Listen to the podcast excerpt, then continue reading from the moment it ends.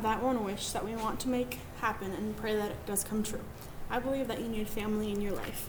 It was a warm March day in 2009. We were all in Great Falls. That was the day my grandma Kay was having surgery. After her surgery was over, she was up and talking to us as we came into the recovery room to see her.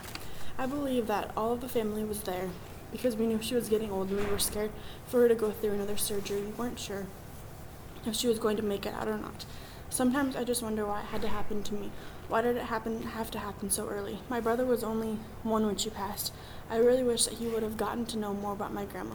There was so much that I wish he would have gotten experience just the same as I did.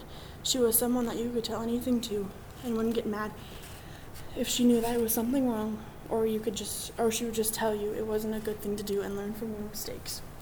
The one thing that really stands out when I is when I yeah, of her is I remember going over to her house and she would I was I would always give her a back rub. She was on the couch and I told her to roll over and I would save her if she ever fell off the couch. Ever since she's been gone, I have become stronger as a person and learned to accept the fact that she's actually gone.